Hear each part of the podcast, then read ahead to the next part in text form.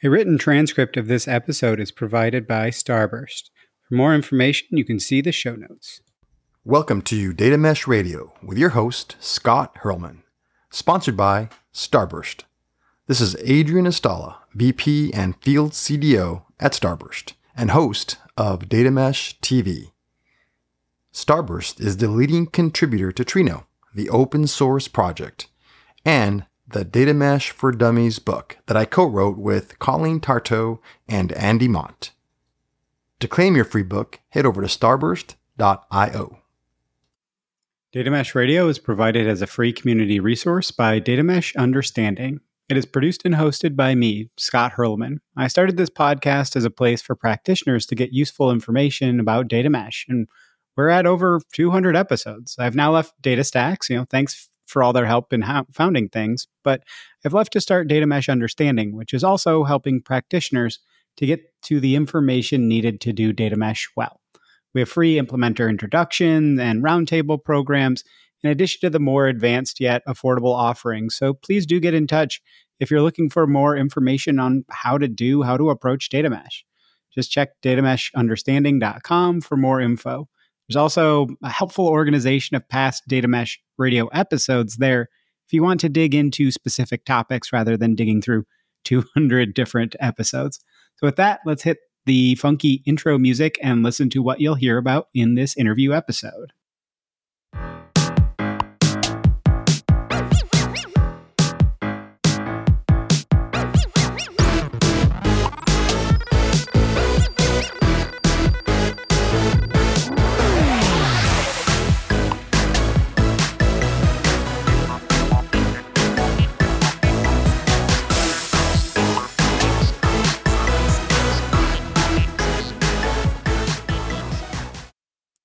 Is your part in doing the right thing in data?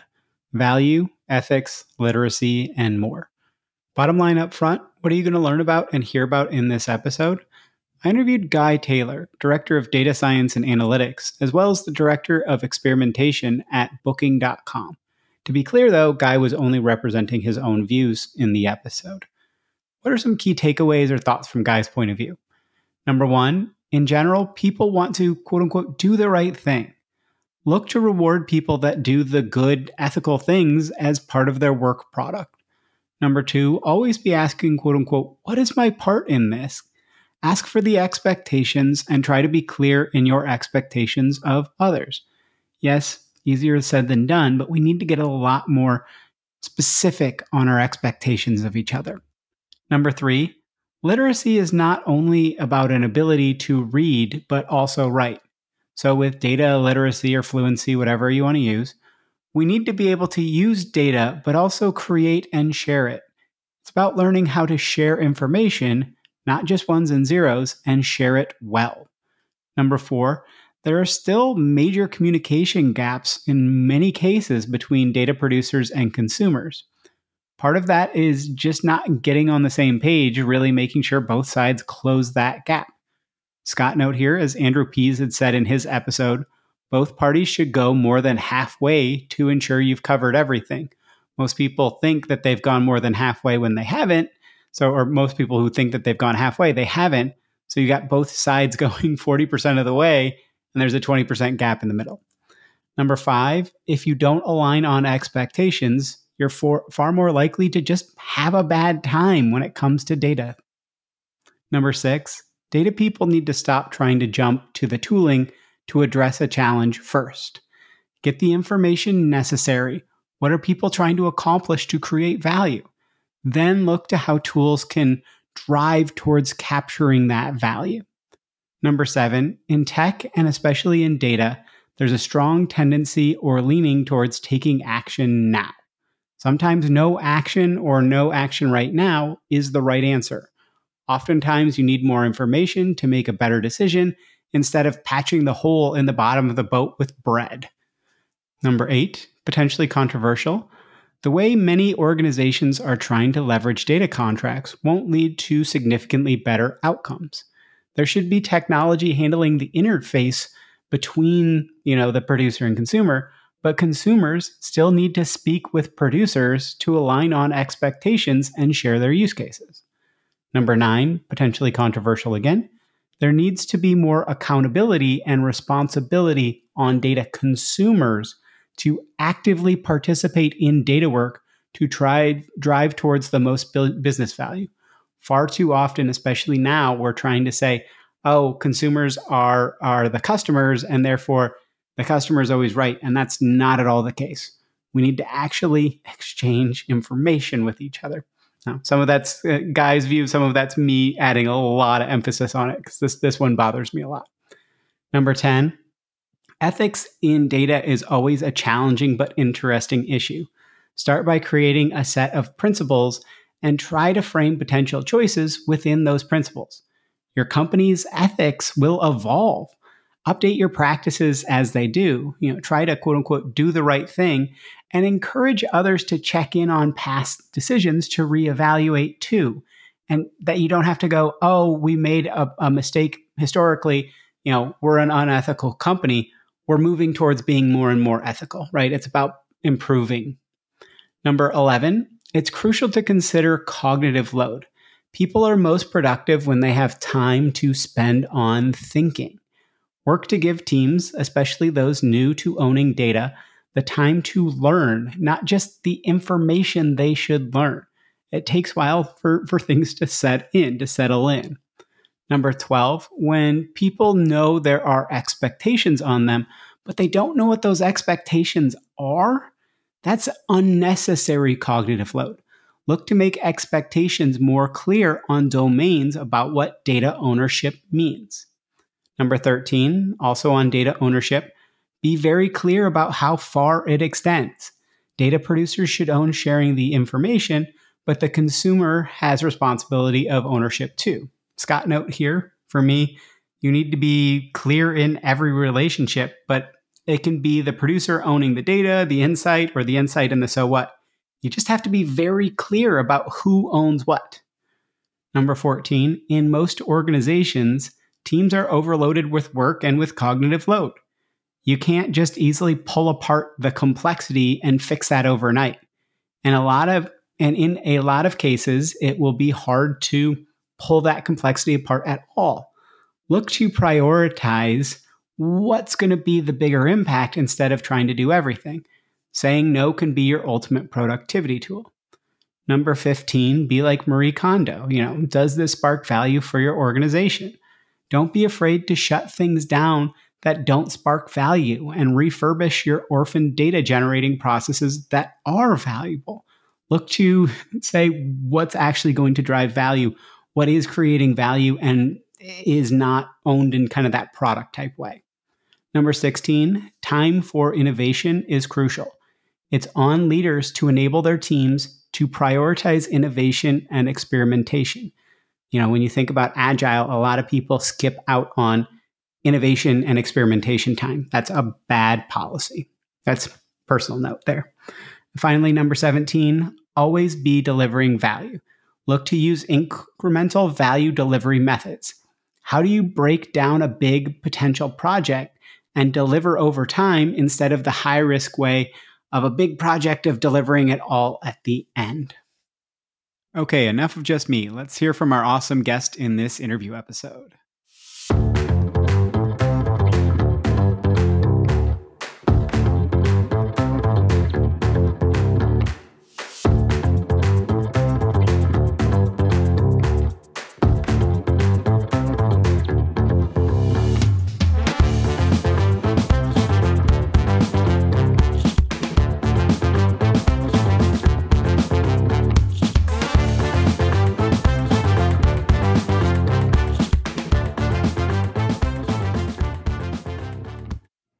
Very, very excited for today's episode. I've got Guy Taylor here, who is the Director of Data Science and Analytics, as well as the Director of Experimentation at Booking.com.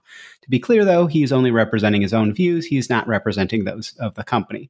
And what we're going to talk about here is, you know, a, a lot. We're going to touch on a lot of different things, but a lot of it kind of centers around empathy. I think this is something that Guy and I really, when we were talking about uh, setting up this episode, there's just a lot of uh, things that we've got to have empathy for. So, you know, we're going to talk about data literacy and how do we actually get to literacy? How do we how do we think about even ethics as part of that conversation? Um, how do we think about capacity and cognitive load when doing transformation. Again, one thing I talk about a lot is that this isn't a, a, zero or a one. This is a journey. So you can't just all of a sudden say you now own all of this stuff. You have to learn how to do this, you know, tomorrow or anything like that. And part of that as well is kind of data ownership. It's maturity levels. You can't just hand things over to to uh, kind of reflexively or just shove it.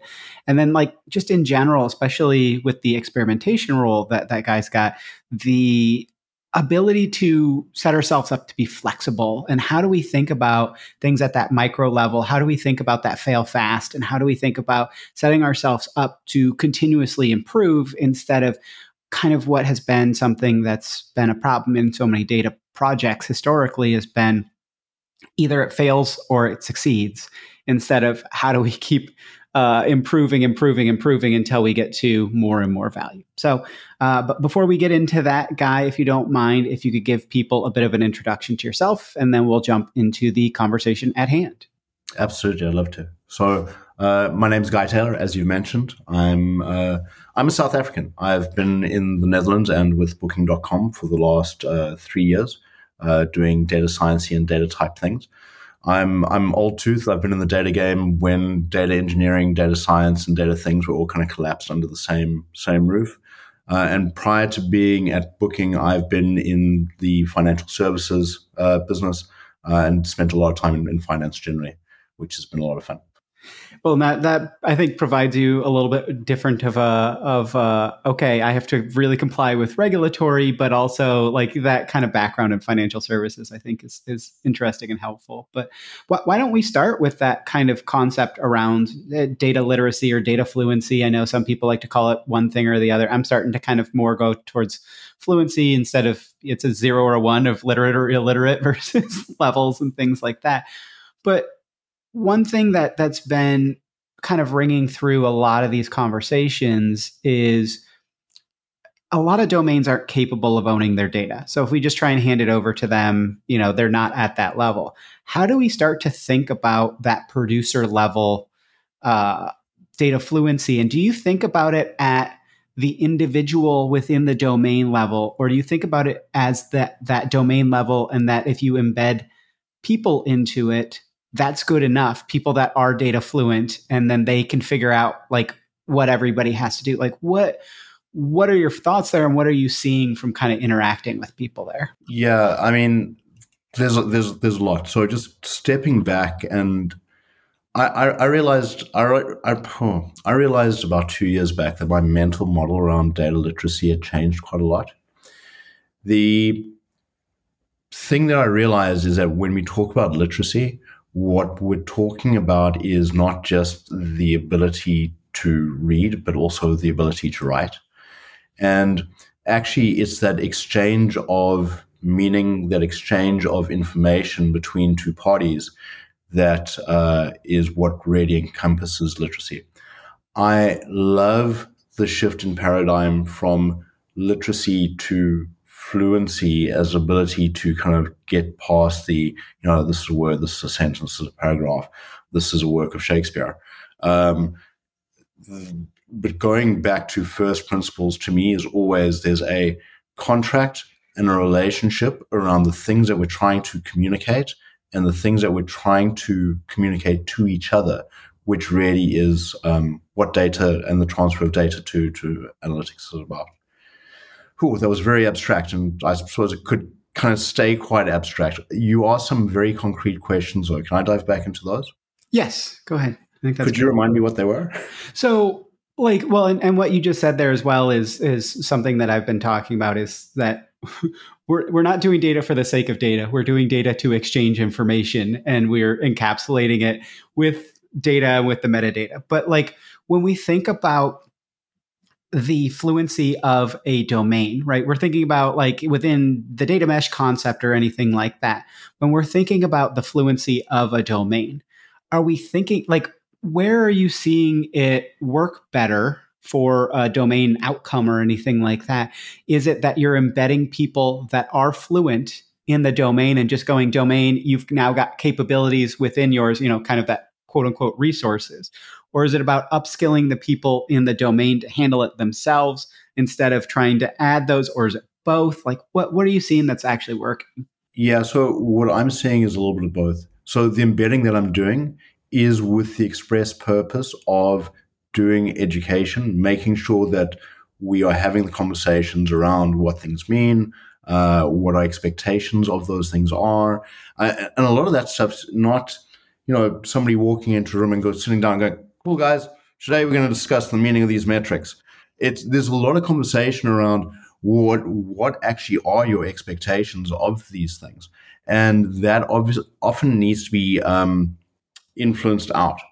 So the embedding is there to do those things, get the information, start the communication going. Because I, what I'm finding is that that's where the, the primary gap is, is the gap in the conversation between consumers and producers. And then start teaching producers how to manage a lot of that communication for themselves so that eventually those things can kind of be pulled apart. My expectation, my North Star is that the muscle is built into the teams that are producing the, the data. Um, and, and you've kind of got decentralized governance, if you will. Uh, but that's not a you know one day journey. There's there's a lot of work that needs to go into that stuff in order to get it right. So having a guide to walk with them until they're strong enough to walk alone, if you want to mix a couple of metaphors together, I think is a, a way to put it. Yeah, I think that that communication gap and making the implicit explicit, right? Where, um, yeah, I was just talking with you about my, uh, I'm, I'm trying to move over to the Netherlands and the legal process. And the, my lawyers told me everything was turnkey. And so I thought all of these things were handled. And then I find out something isn't. So it's, you know, putting a lot of things at risk. And so it's, where how do you get that that communication where everybody's on the same page and that you're encouraging more communication exchange and making sure that you're you're dotting the i's and crossing the t's but that you're using the same language in dotting the i's and crossing the t's and that you're not you know uh, oh okay this this uh, language or whatever doesn't dot their i's or cross their t's or wh- whatever weird analogy you want to use there but i'm finding that we just don't have enough of these let's really get down to what are we trying to accomplish and then we can start to work on the solutioning but data people often try and jump to the solutioning but the thing that's been historical is that the producers and the consumers are used to answering questions instead of saying here's what what I'm trying to do. Like how can we get to that accomplishment? They're used to to the data people not being able to understand or not caring about in a lot of cases the the actual specifics of the business. So is a lot of this as well that the embedded that the data people are, are getting more fluent in in the business or is it more just like hey here's where things go wrong like what what are you seeing kind of i, I know that's a big big broad question but like oh it's super interesting I, I, I, think I think some of this goes down to to empathy. I when you say that data people jump to, to solutions, I think my general experience is that people jump to tools. Um, and I think that there are a series of conversations that need to happen before you jump to the, the tool level. like, you know, am I understanding your expectation correctly? You know, somebody says, "Hey, this data, this data is bad," which is a you know a, a common mantra. Cool. What does that mean? Does that mean it is incorrect? Does that mean it has arrived late? Does that mean it is empty? Like, how do you know it's wrong? Is it wrong because you think it's different to what you think it should be? Um, you know, there are a bunch of measures in there which are really hard to to jump to when somebody is, you know, quietly throwing a tantrum and trying to escalate this very, very quickly because it's really important to them. I mean, we learn how to do a bunch of this stuff outside of our work lives when we go, okay, cool, slow down. What do you mean? You know, let, us let's have a conversation around, you know, not what you're feeling because feelings generally aren't that that welcome in the workplace, which I think is a different conversation that I'd love to have at some stage. Um, but you know, what are you experiencing? What are you seeing? How do we how do we make sure that what you're getting is what is needed while also managing this process over here? And then that's not a tooling conversation at all. That's an expectations conversation out the gate. Um, but yeah, having those conversations at the right level is also difficult. and then doing it with technologists, and this is just my opinion, doing it with technologists is also quite difficult because the world of delivery tends to happen in a well let me change something let me do something and action may not be the best approach right then but those are my assumptions and opinions like yeah, I really like that, and and I like especially that action might not be the best solution. It might be okay. We're in a spot where we aren't sure, we need to collect more information. Like we need to just kind of let this sit and it's not great. Like we have to sit in in you know the rain puddle or whatever but if we if we're we're in the driest spot that we can be right now so we now have to go and, and wait for for those things. And um and this comes up a lot, I think, in the data contracts conversation, where I've started to say data contracts are the mechanism, and there is a lot of expectation setting and, and tools and stuff, but there's a data sharing agreement that should be wrapped around that. That's the relationship. And the contract is the actual execution mechanism, the tracking mechanism that this this means this and this is the the sets around it. But like we need to be focused on what are we trying to do and okay, I understand what you're actually trying to achieve. Hey, this data that we've got, like, you know, we started uh, tracking something different and we think it would actually be more, more helpful than what you're using but you don't know that it exists. So let's if i know what you're actually trying to accomplish i can better help you accomplish that instead of just what data do you want? and that you tell me you have to to say does this thing exist? Yeah the data contracts conversation is super interesting in its own right because this is now the technology layer of that high level uh, conversation that we're trying to have and I, I think what I see out the gate is naive implementations based on, hey guys, this is what we're publishing. This is what you should expect from us. And really, what you're trying to get to is a contract between those two parties. I say what you're trying to get to. I think what is useful in some patterns is a contract between two parties where consumers are announcing what they're using and what they're using it for to validate that that is the correct thing to be doing, as well as producers going, hey, this is what we're publishing, this is what they're for. And again, the technology is just the technology, the interface is just the interface. That doesn't happen without having the conversations around this is what we are serving down the value chain. Um, yeah, yeah, I, I, I rail against silent consumers and data contract stuff of somebody just coming and starting to consume without ever building the relationship and and transferring yeah. that. It's I've, I've, I've been naughty in the past. I, I kind of picked up a big stick and went banging on producers. I, you naughty producers, like you need to to do better. And I, I forgot about a whole bunch of accountability and responsibility that lay in, in, in my own hands as a consumer to to kind of do better myself. And I, I, think that the big learning is, I mean, this is obviously the big learning. The big learning is always what is your part in this? Um, and then kind of try and take accountability for it. I think we might have found the episode title of what is your part in this? like doing data at, at scale, but with empathy.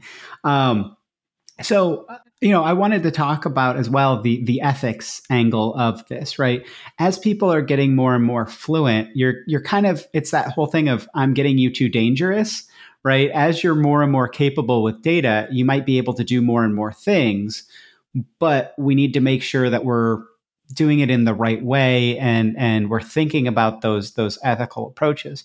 When you're you know bringing these these domains up to speed when you're getting them to a higher fluency level is you know how are you actually handling the ethics and that it's not just the you know ai bias model it's like should we be doing this? Like, yes, this may have value. I think I, I was listening to a podcast and somebody was saying that um, in the UK, uh, one of the train services looked at how your your battery life uh, on your phone and would charge you higher if your battery life was much lower because you were more desperate. So they they had surge based pricing on that because they could extract more money, but it's at least in my book, absolutely, completely, and utterly unethical and and kind of horrid to be doing that type of thing. So, like, how do you think about having that conversation when you're you're kind of teaching these people, hey, we're opening up what you can do, but you should really always be thinking about what should you do? And uh, would you like this done to you? And should I talk to other people and make sure that this isn't going over bounds? I, I think this is a really interesting and really challenging uh, conversation. So, I mean, the, the first thing is always, you know, what are the, what are the frameworks that we have already pre pre signed up for socially? So we've got regulation as a social contract. Uh, that is something that we have to do because we have chosen to live in the society that we live in. So there, there are those pieces out the gate. Then there are the pieces of okay, well, sorry, my, my brain just went down a little bit of rabbit hole, and the rabbit hole went down is trying to figure out where where the responsibility sits on the ethical part of how do we do what is right um, what is right is a blurry thing, and I, I think I, I, think if you ask different people what is right, they will give you different answers. But if you ask people if they were ethical, ninety five percent of the time you're going to get a, a, a clear yes.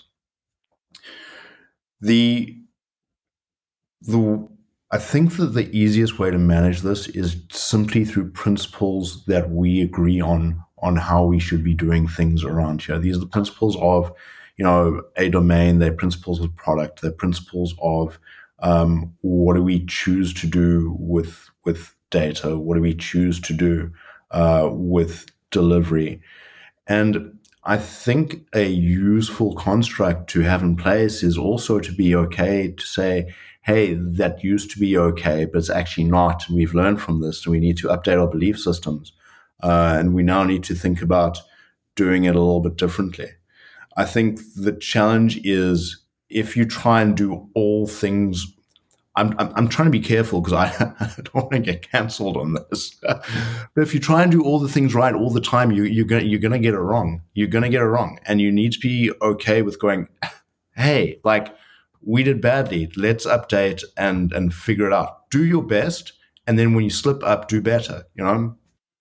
Yeah, there, there was I mean, that kind of plays into something that's been coming up a little bit more about just in general, not even ethics related, but the kind of fear of finding out, right? Where you find uh, these execs that are not embracing using data because they're worried that their past decisions will be re- relitigated, right? Instead of, hey, this isn't what we should be doing now let's change it. It's it's hey, you know, we got into this market and it wasn't the right decision like and so we have to exit the market. Well that person made their their call on what information they had at the time instead of hey we now have new information that says that this isn't a, a great market to be in so we have to exit this market.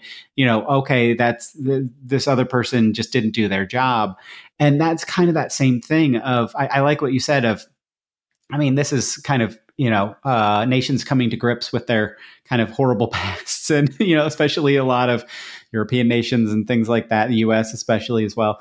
Of like, what have we done in the past, and like that that we don't try to sweep that under the rug, but that it's like, hey, we can't really change the past, so let's be better in the future and make it so that we can actually um, do that and that that you know we're going to have things that are that happen that are unethical but we want to make sure that they're not wildly unethical and that we are thinking through and going should we be doing this? And let's actually ask the question instead of does this generate value for us? It's like does does that ethics actually have a value? And and how do you think about that? And if you're only ultra focused on value, you're going to lose the ethical people, and your ethics is going to continually fall apart. Yeah, I mean, I, I'm I'm very lucky in the organization I work in. One of our values is do the right thing, and that really helps steer the questions around you know what products we make, what data we use, what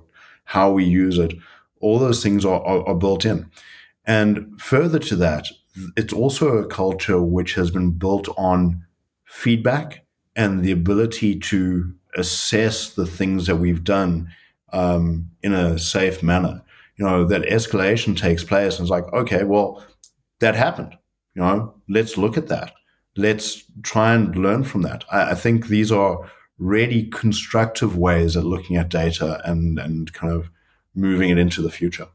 Yeah, and when you're having these conversations, are you finding? I mean, it, it is different for every organization, but are you finding that most people will lean into this conversation, or are you having, you know, and is it more on the business side or more on the data side that people, uh, where you think that that people might have less traction around this? Because I want to prepare people for kind of if they're going to lean into this ethics conversation. I mean, I think I think that if you speak to people, uh, this is a belief, Scott. So let, let, let, me be clear. I'm making this up in my head. This is my belief in the world, which will probably tell you more about me than it will tell you about society. But I, I think if you speak to people on a person to person basis, generally they will tell they will lean into the right thing to do. They want to do the right thing by, by other people. Um, you know, I, I think so. I I have I have in my career not seen a situation where somebody has gone to malice. I'm also aware that there's a there's a bias there. Like I, that's my data point, but um, I, I I believe that people are mostly ethical. Yeah, yeah. I kind of I I feel the same way in that there's most people are mostly ethical and there's lapses in judgment and things like that and we can't necessarily be like everybody has to be perfect all the time, but that we can all work with each other to to be better and create those principles and those mechanisms to check in with each other Right. So this is this is absolutely where I wanted to go next, which is that I think it's wonderful to say that most people are ethical, and sometimes what's the what's that phrase? The banality of evil. Uh, you know, there is really bad stuff that happens, and sometimes it's a bad actor, and sometimes it's you know bad systems. Uh, there is bad stuff that happens, and creating systems and processes where you can have automated monitoring. You know, you are checking on your adherence to the principles that you hold, the regulations that you are checked by. That stuff's super important. So making sure that people understand what the um, what the downsides, not the word I'm looking for, but what the downsides of the things that they're doing are, so that they can make you know useful risk uh, risk adjusted decisions. I, I think is super important. You know, let's have intellectually honest conversations and you know let's be clear on what could happen.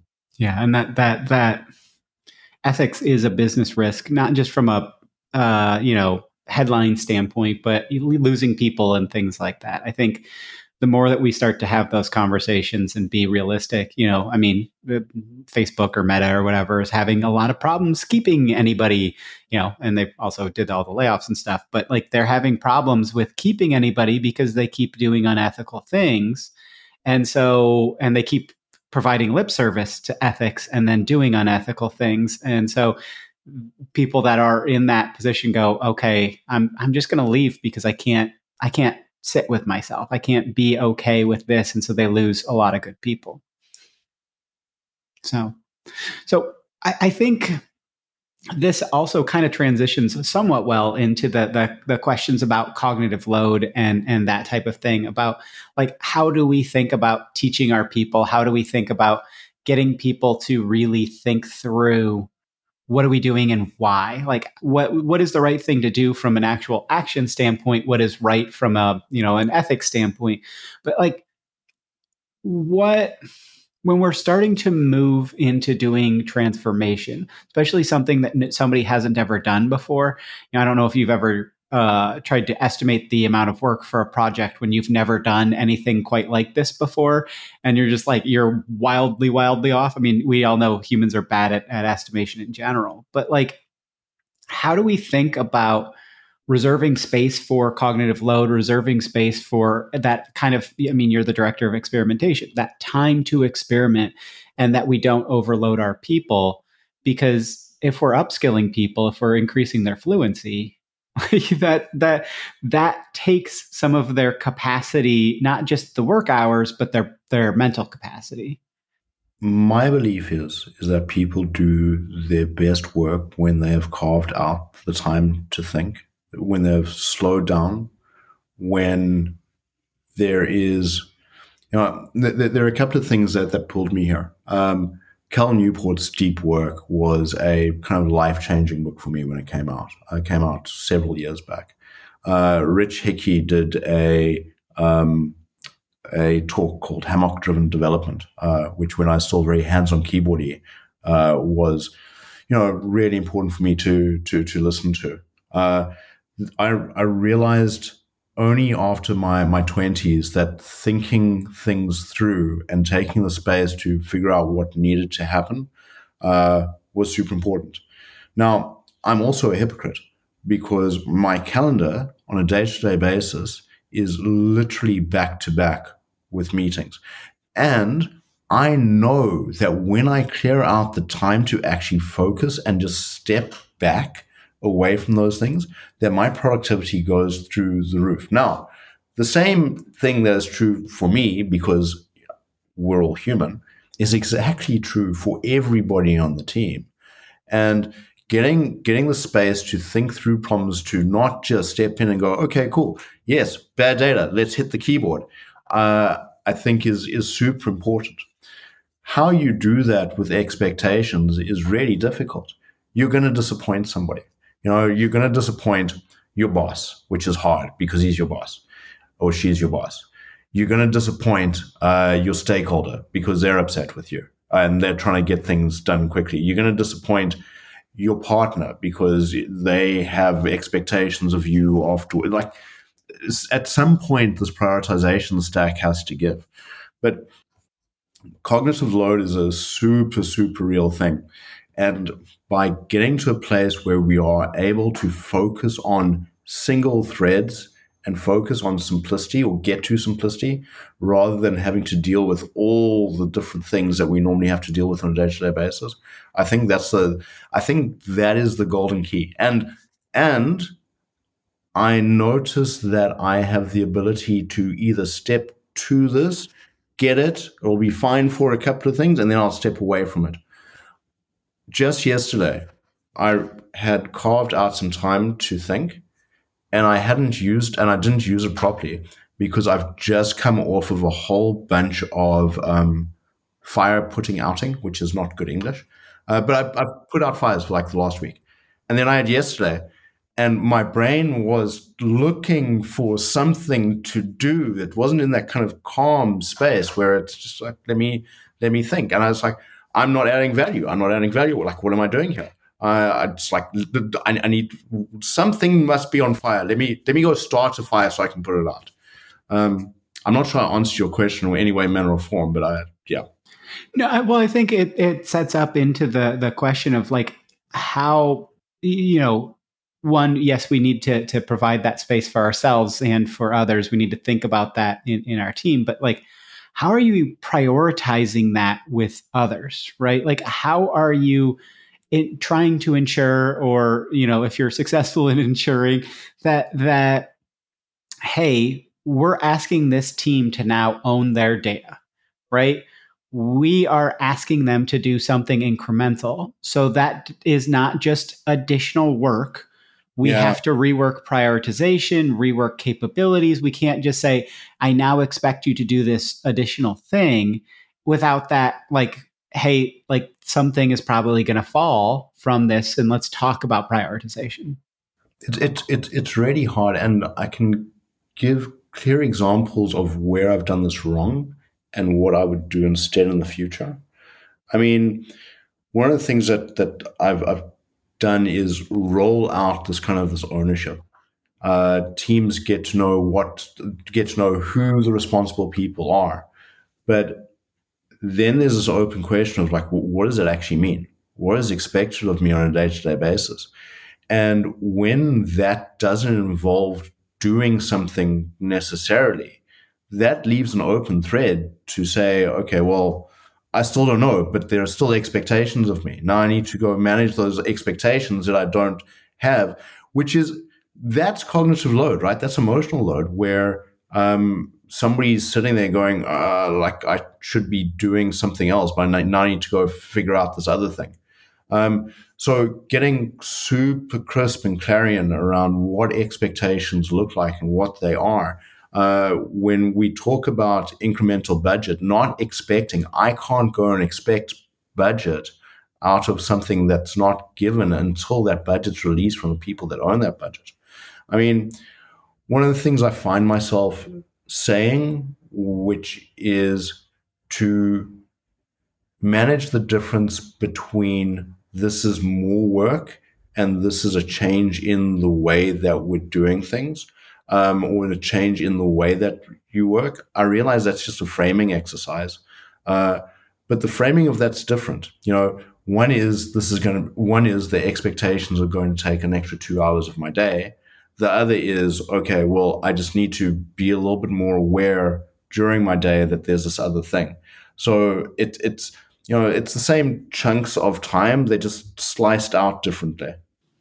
Yeah. Well, and I think that it's, it's, uh, it's useful if you can have that person that partners with you to put that into perspective and have that like, hey, I know that you're trying to do these 15 things, but let's just focus on getting two of these done well. And the other 13, you can talk about, hey, I don't have time to focus on these right now. Here's why I've got that prioritization. Like, um, I think it was uh, Radha Rishani that was talking about um, when you're working around uh, you know a new data project related you know whether that's for a data product or whatever you know i know project can be a, a bad word in data but you know let's just say that, that we're working to to get this thing to um, actually implementation. Having the communication and going hey your prioritizations around this have changed.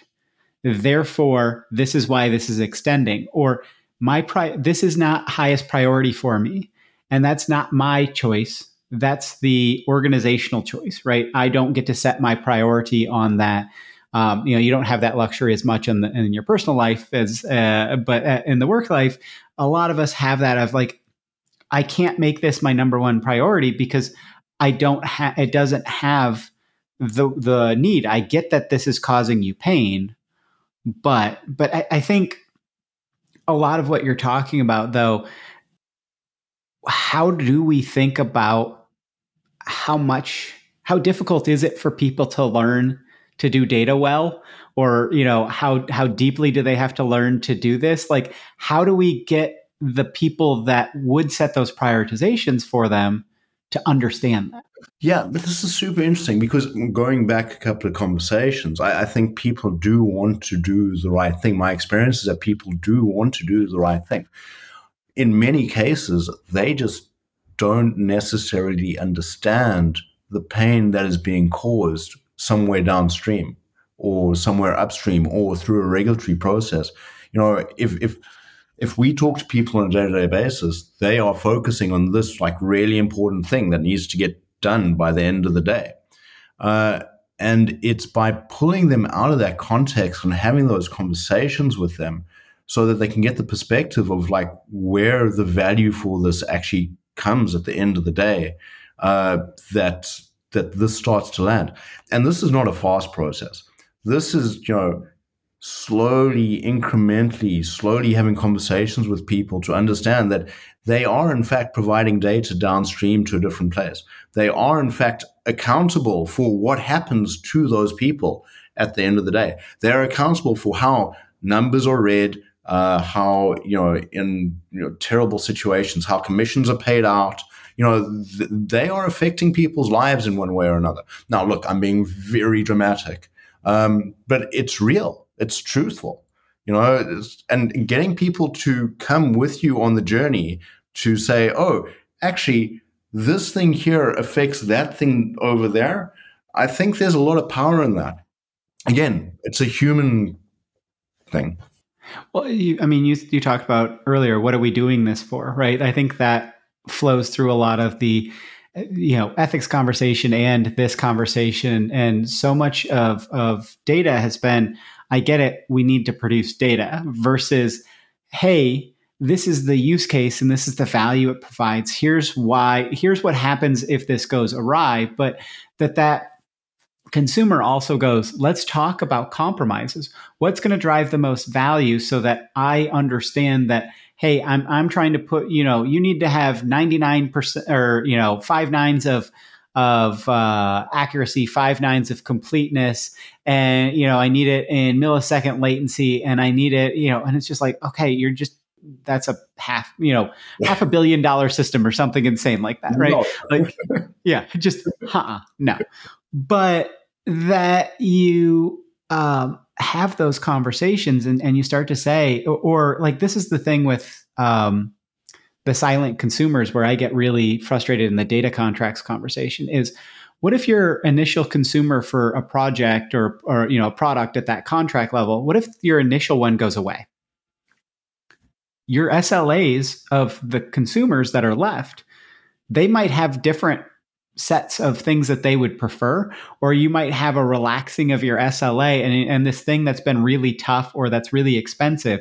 All of a sudden you're like, oh, I can, I can, you know, not focus on this being a, you know, one minute uh, latency SLA. There, people are okay with it being a, a once a day SLA. So, you know, I'm just going to put it at 12 hours just to make sure that we're we're good or whatever. But I just saved us a bunch of time and headaches and all of this stuff. So that that conversation around like being explicit and actually having empathy with both sides to tell them, hey, this is something that has changed. Yeah. Right. I, I, try and have that with the community as well as here's something that I'm learning or here's something that's been incremental because I think it's really important to think through you know if I see something say something. And that's not only for bad that's for good. And like what or I, I think about this when I introduce people to each other. I'm like I think you would get along well with this person and I think it would be beneficial for both of you to talk right? And you think of or you know even doing this podcast and things you know i i know i do chase some people down a little bit but a lot of times it's like is this going to be fun for you? And then i also as a host try and make it fun because otherwise why would you do it? It has to be mutually beneficial. So like having those conversations and getting explicit about what does this mean for me? Like you're doing this thing i sincerely appreciate it. I'm going to make sure you get credit for the stuff the work that you're doing and i'm going to care enough about you to share why I need this in this way. And then, like, let's have a legitimate conversation. Let's get that implicit to be explicit. Yeah. I I love that model. I love that model. It also it also sits a little uncomfortably with me because it's it doesn't it doesn't mirror what I see from teams on a day-to-day basis, which is that they are overloaded with work, overloaded with expectations. We talk about the cognitive load thing. You know, teams are working and trying to do their best. Uh, and you know, the truth is, is that as as much as as much as Elon thinks that he can run Twitter at like ten percent of of his crew, there is complexity in these systems, and you know, trying to tear apart the complexity is is hard. Um, and yeah, I, I, I do think that a lot of teams are are under the pump quite a lot.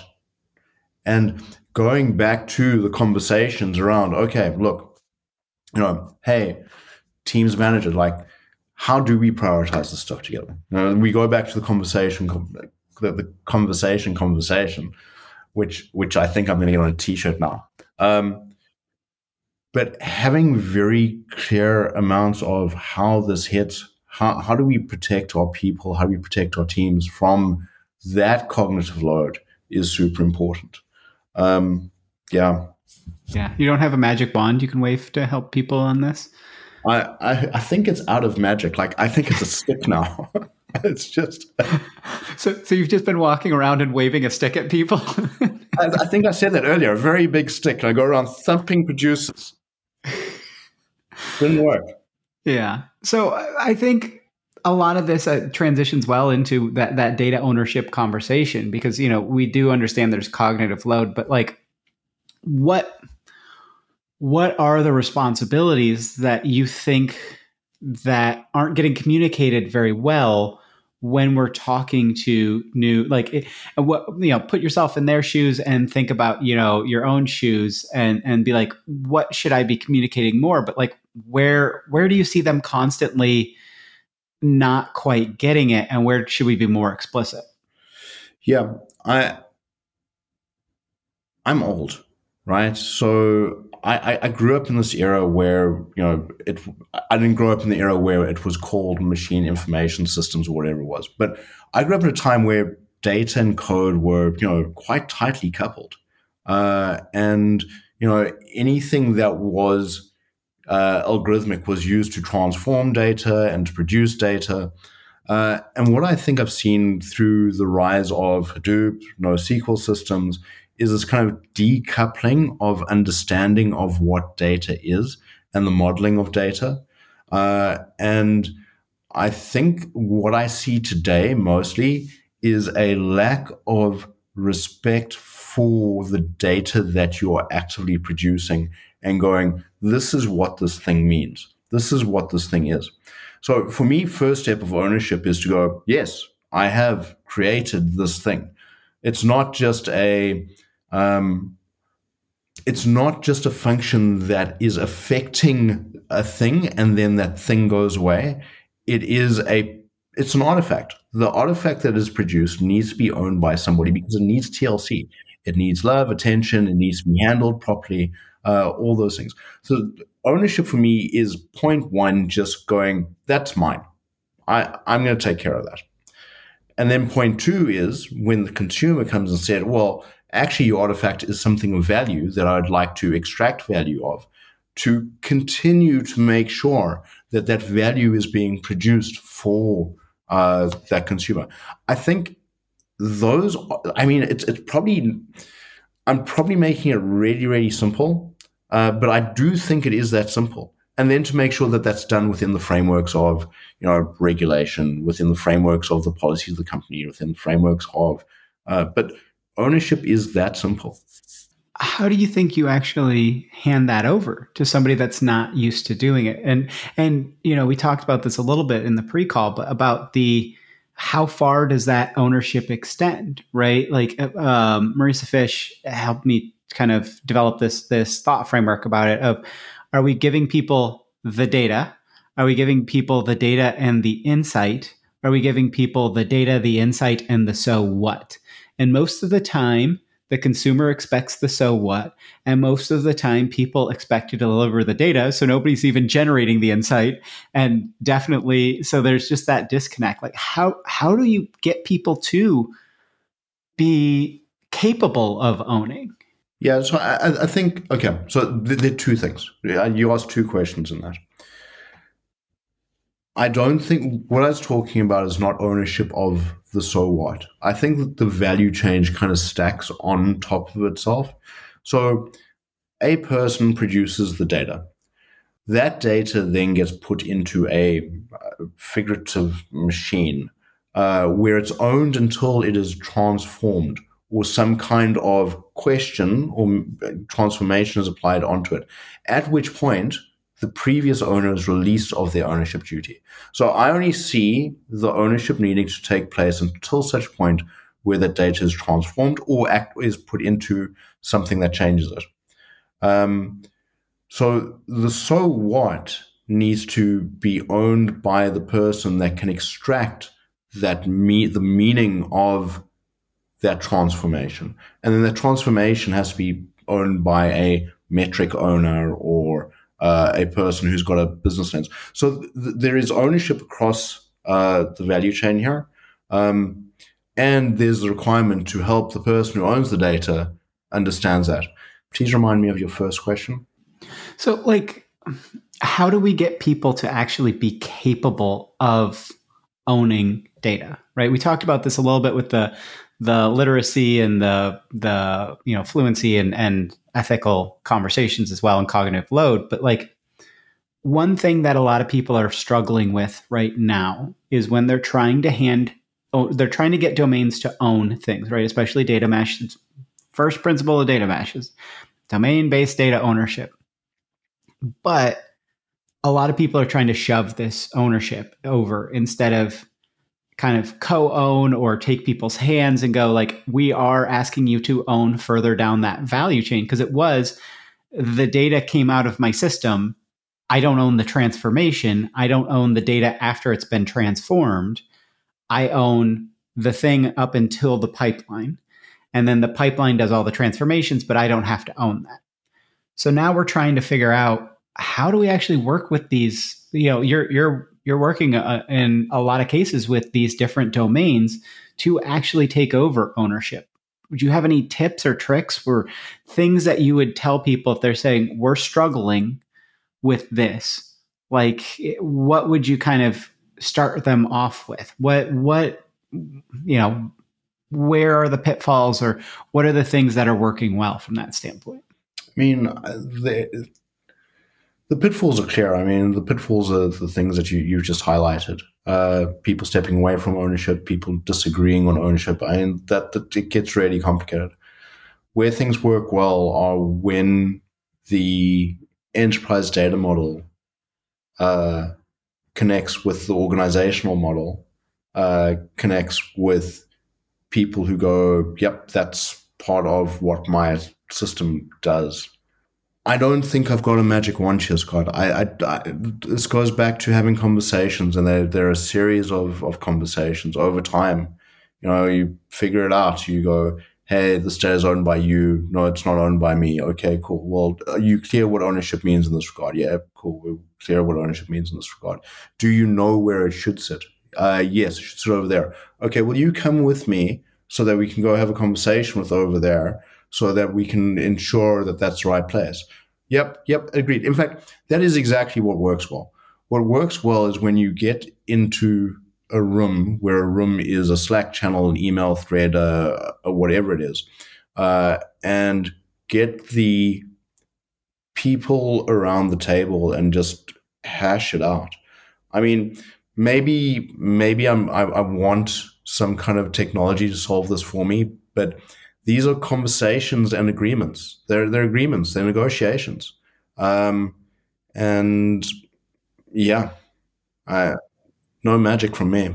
Sorry.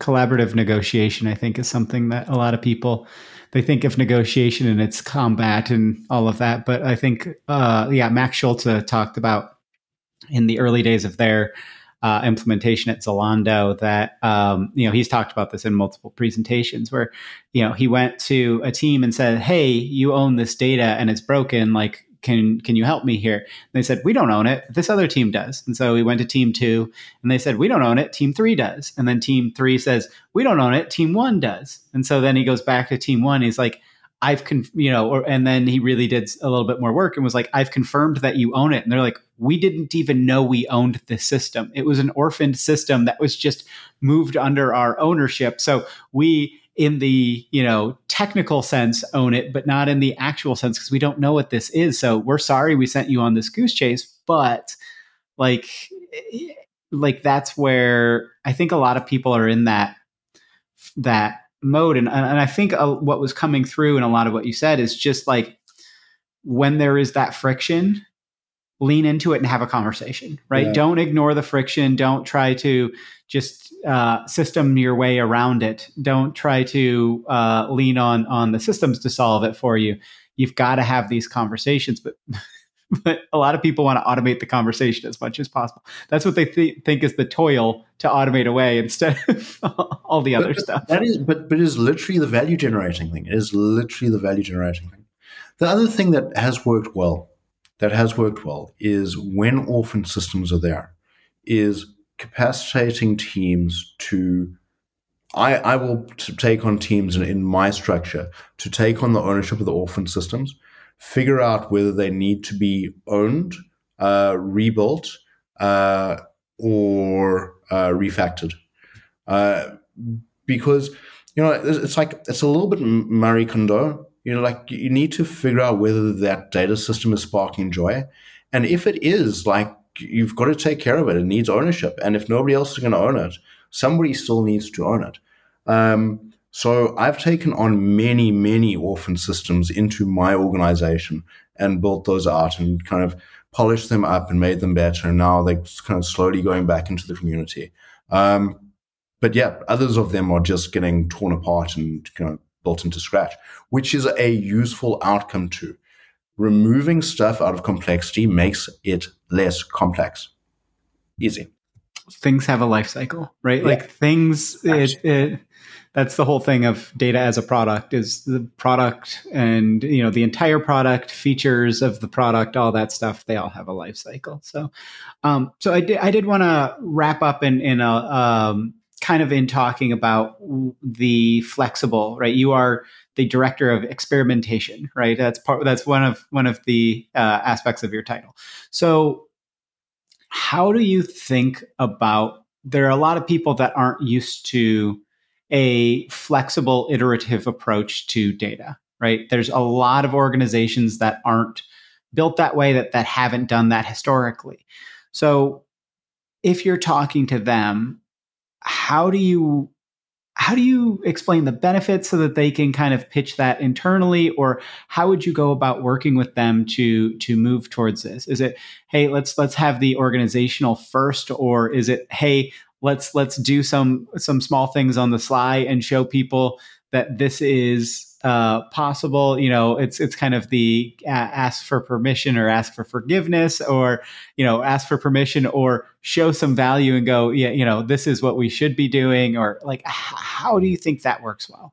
I mean, if if I was trying to convince uh, a organization that was running long projects on data to move things, I think the first thing I'd ask is how much budget they've spent doing five year projects without a good end state and then asking, you know, how do they do it better? We had to do a huge project many years back and we came out millions over budget, like, and literally three, four years uh, late. And I realized then that if I was to do it again, so the big complexity was the divvying up of the complexity of the data itself. It was the ownership, who what, like where does this data come from, what does it mean, all that stuff. Like it's all interwoven and messy. But if you can pull that apart and do single threads of use cases rather than you know trying to unpick these knots, these big Gordian knots, uh, it's just it's it's a way that you can incrementally add. Okay, cool. Like this use case has got these metrics, this data. If I take the next thread on top of that and it has the same data attributes, hey, I've already got those in. I need don't need to move those, and I get the incremental of new ones I've moved in. Uh, so it it it is a different way of doing it. It can be slower because you've got the sequencing, which is dependency. But yeah, my predecessor, Lukas Vermeer, just released a really good blog post uh, on the speed of experimentation. Um, and his point was is that speed and velocity are different. You can run into a wall really, really, really fast. Um, but what you're trying to do is the right thing. And if you've got a series of flags on the ground that say, hey, we're moving into the right direction, this is working well, or uh oh, this is bad, and you find out earlier rather than you find out later, those are good things. Yeah, it's kind of the, you know, hey, we're going through this area, you know, we're in a boat, we're going through this area, we're navigating the rocks. We don't want to find, we don't want to go, well, the map says there's no rock here. So we're going to go straight for, for a mile and then figure out, did we hit a bunch of rocks or hey we're we're seeing that th- we're trying to react we're we're uh, kind of reacting as things are going like Ebru Kusin on her episode talked about you know being a, a, data scientist or in the in that kind of role and um, being able to like actually get feedback on things within the same day and how much faster they evolved and how much more value they found because they were able to go i'm going to test this thing out and i'm going to spend very little time on it to see is there any there there? And if there's there then i'm going to invest more and see if it's legit or if it was an anomaly or a blip or whatever but that that you just you're more aligned to take advantage of opportunities because you're actually in the flow of of, of yeah. what those opportunities are instead of Absolutely.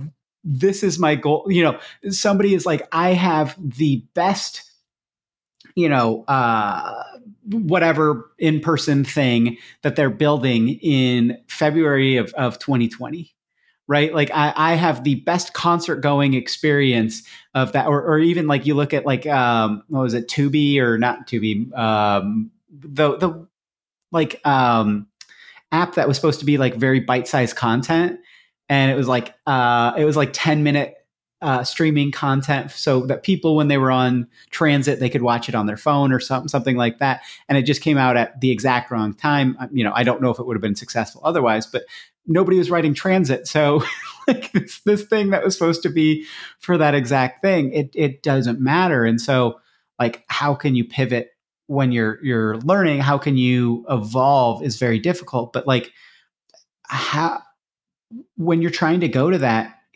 is it something where you're like we as an organization have to completely realign our um, our ways of working and our kind of overall culture or can you start to just create pockets of this you know and do you think you need to get budget for an innovation pocket to kind of keep it safe or to to do that or or what what would you think would be i mean is it just so specific to the situation or i mean there, there are a couple of views on this, right? So, I mean, you've got Clay Christensen's view, which is that any any big innovation needs to be pulled out of an organization. But, but, and, and I, I, I, I strongly align with with his views on this. But my approach to kind of breaking organizational boundary, this is very much my style, is I think that skunk works are an amazing way to just try stuff out. If you're a small team of people just trying to do something small, uh, you know, you can like you can really move stuff. You can really move needles. Um, yeah. I, I, wonder who spends their weekends just like pushing needles around on the floor. It's a really weird metaphor. but I think that innovation budget as well, if you can get it, is is helpful, right? To just go like, hey, our team is seeing things that that could create value. So give our team the ability to react to it but you not every organization is going to be like oh you've got free time? Okay i'm going to add more work right? Instead of i'm going to give you the space to find the things that are more valuable than what we know about right now. Yeah but i think this is a leadership decision right? And i think that good leaders now, I'm very careful. All the leaders listening to the podcast right now, but I think good leaders should be letting people carve out time for stuff which is not on the paved road. You know, it's it's if if our learning comes from doing what is different, um, we've got to we, we've got to take a stance that we have to do things differently from things that we've done in the past. You know, we've got to learn. We've got to keep learning. You don't do that by doing the same thing every day. For sure. So uh, we are coming up on. I know you've got a, a hard stop here in a sec. So uh, we talked about a whole heck of a lot of things. Is there anything we didn't talk about that you wanted to, or any kind of way you'd want to wrap up? Any button? Any any through line? There, there is nothing that we talked that we didn't talk about that is immediately pressing to me. Like I, I had a lot of fun with the conversation, so thank you. It was kind of abstract in places, but it was a lot of fun. Yeah, yeah, totally agree. So um, I'm sure there's going to be a lot of people that would love to follow up with you. Where's kind of the best place to do that? Anything specific you'd like them following up about? Um, I am mostly active on LinkedIn uh, more than any other social media. Uh, I've also started joining in the uh, Data Quality Camp uh, Slack, so I'm, I'm, I'm available there. Um, but yeah, LinkedIn, Guy Taylor, Awesome. Yeah, we'll, we'll drop a link to that in the show notes as well, so people can uh, easily just jump straight to that. But uh, well, Guy, this has been so great. Thank you so much for spending the time here, and as well, thank you everyone out there for listening. I'd again like to thank my guest today, Guy Taylor, Director of Data Science and Analytics, as well as the Director of Experimentation at Booking.com. You can find a link to his LinkedIn and a video about deep work in the show notes as per usual. Thank you. Hopefully, that interview episode was really useful for you. Please do consider getting in touch with guests from the show, from these episodes. Most have said they'd really love people to reach out to them. And please, as well, if you're got a minute, rate and review the podcast somewhere. It really is honestly super helpful for other people looking into kind of data podcasts to kind of get this in front of them. Data Mesh Radio is again provided as a free community resource by Data Mesh Understanding. It's produced and hosted by me, Scott Hirleman. April of 2023, I left DataStax, who were wonderful in getting the data mesh community stuff started. So give them a shout for streaming and real time AI needs. But I left to start my own industry analyst kind of information as a service firm. Our offerings are affordable and you can do them on a one off or a month to month basis. You know, read kind of throw it on the credit card. Don't worry about like going through purchasing and things like that. The services include lots of practitioner roundtables, you know, one-on-one data mesh kind of planning or feedback sessions and tailored introductions to other data mesh practitioners that are focused around your topics of interest. You know, what what are you actually running into challenges with? We also have some free programs around introductions and roundtables that people can kind of check out as well. Check the show notes or just go to datameshunderstanding.com for more info or helpful resources. As always, if you have suggestions for guests or topics, please do get in touch as well and have a wonderful rest of your day. Now let's hear that funky outro music.